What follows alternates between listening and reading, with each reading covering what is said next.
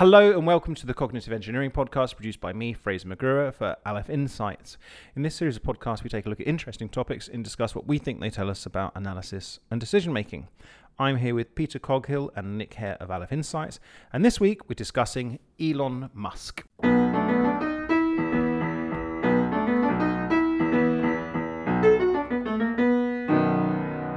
Peter, what's on your mind with Elon Musk? Well, I'm actually a little bit worried about him, uh, uh, his personal and mental health, because he, he seems to be going a bit odd. He seems to be going off the rails slightly. So, I mean, uh, so over the last few months, he he he attacked uh, Vern um, Unsworth, the, the, the, the cave diver chap who uh, was uh, helped rescue the boys in, in Thailand from that that flooded cave. Um, he has had various negative outbursts on Twitter and other media platforms about negative coverage that Tesla got for its uh, production problems and design problems. Uh, and uh, fairly recently as well, uh, in an interview in the New York Times, um, he was the, the sort of comment of, of around the interview. The interview was sort of obviously a bit worried about how you know his sort of mental health, and because he was sort of he was complaining about having no friends and working too many hours a day, and saying this is the most stressful year of my life, etc., etc. So I'm worried about him. I'm worried about him. Uh, but what I'm sure he's got plenty of other people who are paid to worry about him. Well, Peter. yes, he doesn't yeah. need your concern. Well, I know it's probably not going to help, but but so that so that got us sort of thinking like, well, you know, uh, you see, he's a CEO of SpaceX and Tesla and and Hyperloop and various other things. He's he's uh, up there in terms of business, and if I was one of his shareholders, I'd be very concerned. Probably not for him, but more for my my investment. So well, so so really, we've sort of got to prompt the question of CEOs. You know, how important are they in a business? what does a C, what does the personality of a CEO do to a business? Uh, how much of the credit can you give them for success or failure of a company? Uh, and like, how bad can it be if they go off the rails? Well, let's sort of um, just keep on the subject of Elon Musk for the moment. Um, so, um, remind me, outside of Tesla, so you said it's SpaceX is one of them, right? So SpaceX. and what's the other one? so um, Hyperloop, I think it's called. What does which- Hyperloop do? So it's a um, alternative transport system, a big vacuum tube where you push little, little trains through at high speed. What does SpaceX do? I remember, I, I, I didn't They- know. They go to space. They do rockets. Okay, so I mean, let's just very. Are those are the other two publicly owned as well, or rather publicly traded? Good question. Uh, I mean, how the how is? I mean, he's gone nuts. He is going nuts. Um, well, I mean, on the other hand, he is um, he's a pretty creative, interesting guy. Um, do we know he's going nuts? Let's assume he's going nuts for the purposes. well, I of the think I mean, uh, I mean, yeah. I can see where he's coming from. I mean, it must be bloody annoying. You know, you work your balls off to, you know, for these companies, uh, and then you know have to be accountable to a bunch of boring pen pushing, you know, investors who sit about talking about metrics and PE ratios and all that crap. I I'm, I, can- I can Yeah. see, I can see why. all they're worried about is how much money they got in their wallet. yeah. Yeah, but I mean, let's let's you know, But- we're, we're trying to run with the idea of well, Elon Musk.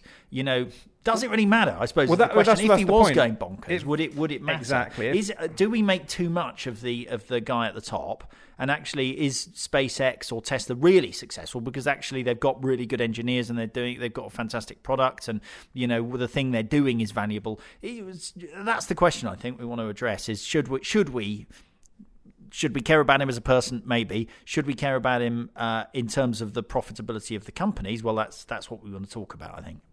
so let's talk about it. Well, it's really hard actually. So the, there's a lot of uh, stuff written in the world of you know the business, uh, business academia, and you know um, business schools and so on uh, about the influence of management teams and CEOs and all of that kind of stuff.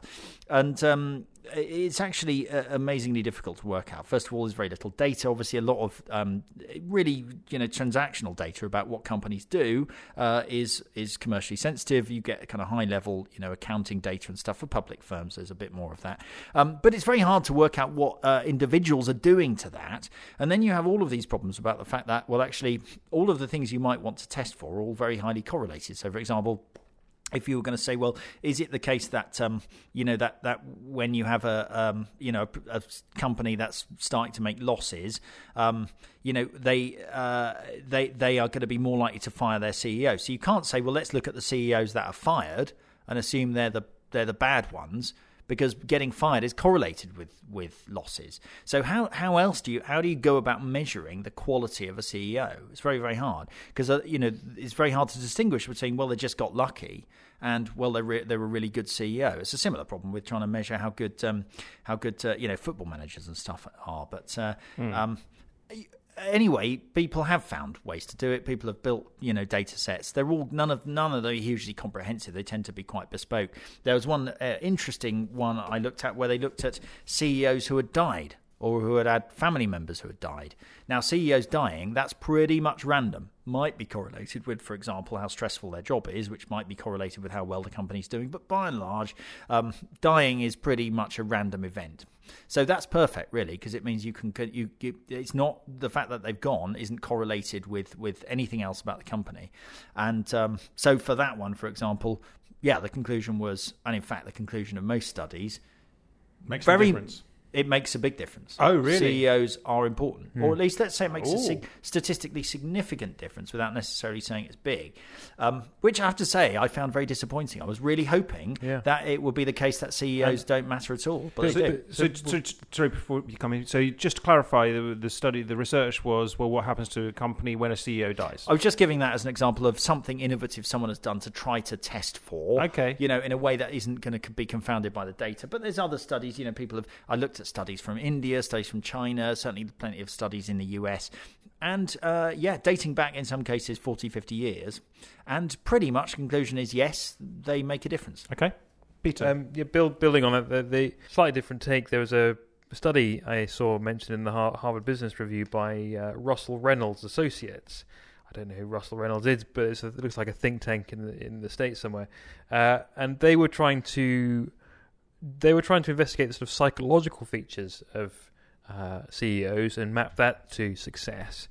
It was pretty subjective because they these the, these CEOs under study they couldn't sit them down and give them a psych test to work out what the personality was. They're doing it all subjectively, sort of uh, through proxy information, uh, and their their measure of success of the company were fairly crude things like the profitability and the um, profit and loss figures and things like that. Um, and uh, but they, they, they found generally that it seems that the sort of what you think is a makes a good CEO in terms of like being extroverted and dynamic and bright and fun uh, mapped quite well to what to the to the to their to their findings. Yeah, I saw a study which said that um, age apparently is well. All this was looking at actually is corporate investment. Corporate investment is quite a good indicator of success, basically, for a company. If a company is investing rather than, for example, firefighting, you know, if, if it's if it's if it's stripping back on investment because it's lo- losing money, for example, that's a very bad sign for a company. But this one uh, study looking at Indian firms um, found that the the um, the younger a CEO was, the more likely they were to to maintain investment in the face of sort of losing losses or declining profits which is interesting, right? Because it may not be obvious, but what that implies is that older CEOs are more likely to sort of cut and run in a sense. You know, that the older they get, the less, let's say, corporate future they have, the more likely they are to react to crises um, badly. Probably because they're maybe possibly trying to maximize their own temporary short term revenue, you know, as a CEO rather than do things for the good good of a company. Um, but that was interesting to me anyway, and and um, you know, it turns out that experience is also positively correlated. So the more experienced a CEO is, um, the more likely they are to, you know, the high, the higher in general the corporate investment will be. So um, you know, there's there's yeah, as Peter says, there's there's evidence that it's uh, successful. There's one fairly highly cited study um, which uh, was from uh, Lieberson and O'Connor, 1972. Now they they found that industry effects still dominate. So basically, how successful is that industry? That's you know, let's say 30, they they reckon thirty percent of the variance in profits uh, between companies, uh, and then there's company effects. So that's things like just being a good, historically successful brand and stuff. You know, having corporate assets uh, is about twenty five percent of the variation, and that CEO effects um, is about sort of ten to fifteen percent. So having a CEO, a good CEO versus a bad CEO might make a difference of 10% more or less that- in profits. And, and Okay. that maps nicely to in, intuitively to think back when Steve Jobs was still CEO of Apple, and around you know around sort of 2004 onwards when he announced he had cancer etc and he was going through treatment, the share price of Apple fluctuated I think at most by about 10% in any given trading week or so, so quite a lot. But that's you know it wasn't thirty percent or fifty percent. You know the Apple wasn't completely devalued, but it was quite significant, very significant for the shareholder. They'd worry a lot about that. Uh, and every time there was a new rumor or false story or announcement from Apple about the health of Steve Jobs, it would either go up or down by sort of five, ten percent. Mm-hmm. So quite big chunks, and about the right sort of scale. That Yeah, and, onto the, and I think if you do a bit more back of the envelope uh, calculations on, you know, the size of a Fortune 500 company, which, um, you know, on average they would have something like, let's say, ten, tens of billions of pound, of dollars worth of sales. Um, 10 percent of that can be a lot, right? Can be a billion uh, dollars. Now, um, CEOs, that's going to be a big company, right? But CEOs on average get paid quite a lot. They get paid on average, I think, something like $10 million in the US. Weirdly, I also found a survey that said that most people on average, people on average, think that CEOs get paid a million dollars a year, and 75% of people think they're overpaid. Well, I mean, what if they found out what they really earn? Um, but the point is that they're probably not overpaid if these findings are right. That's see, actually, you know, the, obviously the bigger the company, the more the CEO ought to be getting paid. But um, uh, if they're a good CEO, you know, they, they might quite right, rightly be able to demand, um, you know, something in the tens of millions of dollars, possibly higher. You know, um, so yeah, so the the uh, that's that's that's pretty much sort of yeah the orthodoxy in the business press is yes CEOs do matter and they're not the whole story but they do matter a bit Okay, so look, we answered this then. We've the answer to our question was I mean the question was do CEOs matter? Um that was the question. Looks like the answer is there's, various research that, Well, that that looks like yes they do to a degree. Okay. yeah so um well we the, Podcast done. well there's a question about whether or not they how we know right now this is a much harder question we know that CEOs matter what we don't know is how to be a good CEO, right? So we haven't found the recipe, and in a way, if we knew that, then we could, uh, then we could, you know, we could pay CEOs exactly what they're worth. But Yeah. we just we could we set up a don't have- CEO school and just churn them out. Well, aren't they called? aren't- You know, that's business school, isn't it? And I know when you do your MBA, it's not always all about being a CEO, but it's you know kind of Yeah, about I've, that. I have a feeling. I have in the back of my mind uh, some sort of finding that having an MBA doesn't add anything to your uh, to your productivity as a manager. Uh, but it just so happens that people who are quite bright do MBAs, and so the people who would, who would naturally make good managers anyway. But that's that would make it only the same as uh, the evidence from almost all degrees, which is that they don't actually create more productive people; they merely indicate which people are productive. Um, but no, it's just that there's. I wanted to mention an alternative theory about CEO pay, which is tournament theory, which has been around since uh, well the 1980s really, and and and it's this idea that uh, you, the reason CEOs get paid so much is um, is because it's a kind of reward for corporate uh, loyalty. So the idea is that you um, you they're not really worth that much, but getting paid that much acts as an incentive for uh, people to work hard in the firm. So you get more out of everyone by paying the guy at the top, uh, you know, hundred million dollars, even if he's only worth fifty million. Um, so that's that's just that. And in my mind, until I started looking at this for the purposes of the podcast, that is what I assumed. I just assumed that yes, of course they're overpaid. Of course they're not worth that. But the point is that it, it you know, It works gives better if they everyone are a, gives everyone a, a kind of carrot to, to work for. Uh, Peter, I, want to hear from you. I mean, Uh, well, yeah. I mean, I, I, th- I think. I mean, I, I've never did, I haven't done an MBA. Um, but I think the MBA courses are probably a lot of a lot like other sort of social sciencey type courses where you learn a lot of kind of um, pseudo scientific theory and what the latest models are for, and what the latest sort of checklist for a good CEO might look like. But I think what might be more fun is looking at caricatures of bad leadership and using that as a potentially as a as a sort of blueprint for uh, how not to behave, and therefore by extrapolation how how to behave. So, I mean, the the thought occurred when I was reading about poor old Elon. I, it occurred to me that he's starting to behave a bit like Gavin Belson from Silicon Valley.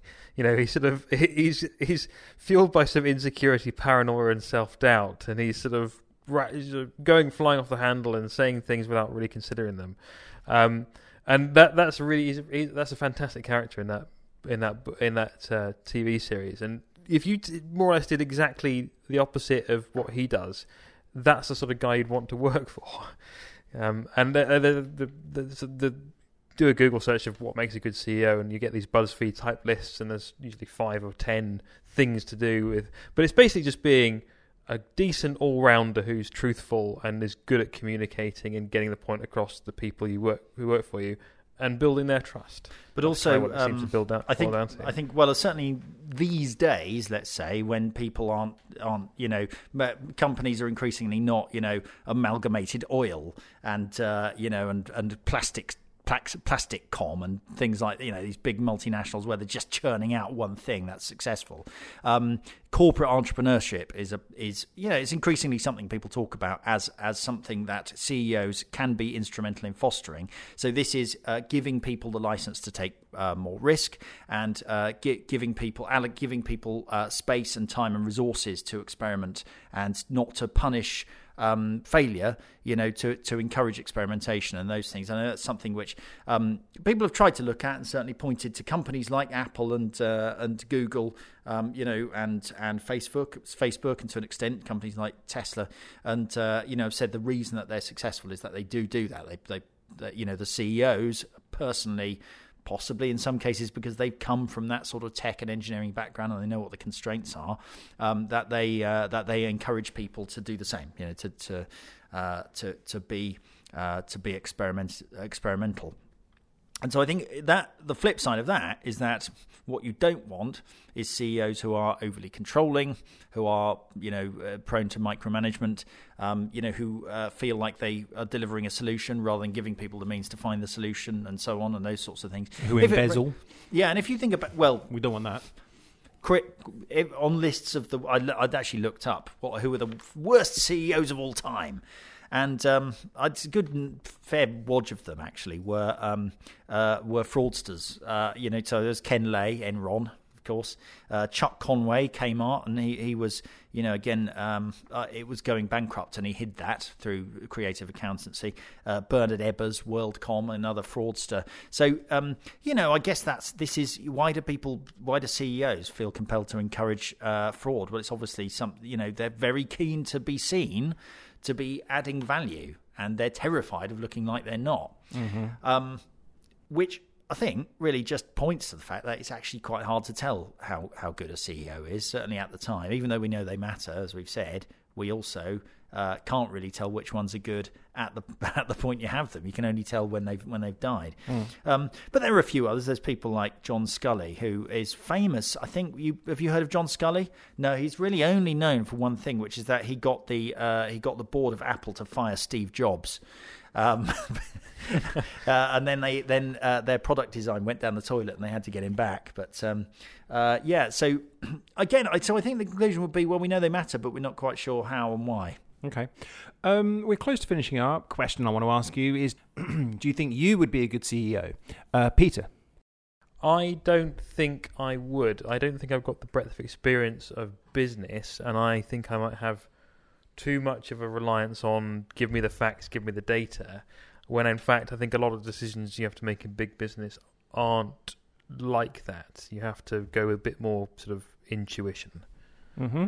And I think I might be I might think I might have decision paralysis paralysis because I think there's just a bit more information I could get. Just wait another couple of days uh, and probably miss out on opportunities. Mm-hmm. Peter's a natural chief engineering officer, you see. Always bringing problems, never solutions. Uh, uh, and yourself, Nick? Now, well, I don't know. I've never done it. I think I, have a feeling I'd make a be- better CEO than I would a manager. Now I've been a manager. I've led teams in uh, the Ministry of Defence, and apart from the fact I don't really enjoy it, I don't get any particular joy out of um, managing people. There are some people who love that, right? There are Some people who like seeing people develop and grow and fostering their. And I'm not interested in any of that. I just want them to do the thing that they're meant to do.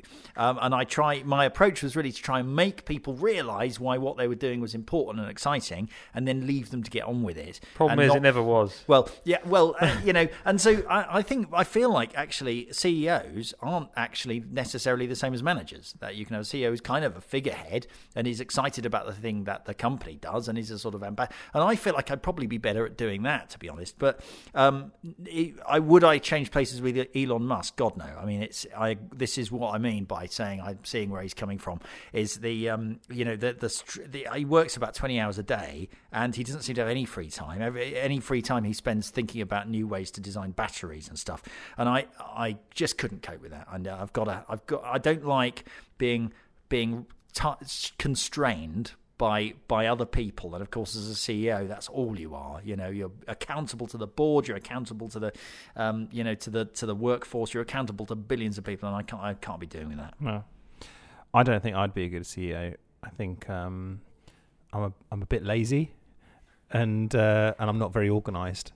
Um, but I think I'm good at communicating with people, and yeah but I could be wrong about that as well. I don't know. Um, but uh, no, I think I'd be. I can imagine you as the guy with the clipboard who comes around and uh, sort of delivers messages from the CEO in a nice way. You know, like you just had a meeting with the CEO and he said, What the hell's going on in L Division? And you go around there and say, Oh, I just had a chat with. He's really excited about what you're doing. He thinks that really you should probably be doing a bit more of this. I can see you being that guy. Yeah, presenting things in the best possible light, saying, look, forty percent of people are being made redundant, but hey, it's okay. So, Yeah. so we've got Nick as CEO, Fraser's chief operating officer. no, no, no, like head of comms, let's say. Head of comms, okay, and I, I'm I'm chief information officer or chief technol- yeah, technology. your officer. CTO or something. Yeah. Yeah. Hey, we got a company right there. Boom. Let's do what it. What could go wrong? Okay, all right, we'll wrap up there. Thank you, gentlemen. Thank you as always. Um, yeah, you've been listening to the Cognitive Engineering Podcast with myself, Fraser McGruer. I've been here with Peter Coghill and Nick Hare of Aleph Insights. And until next time, goodbye.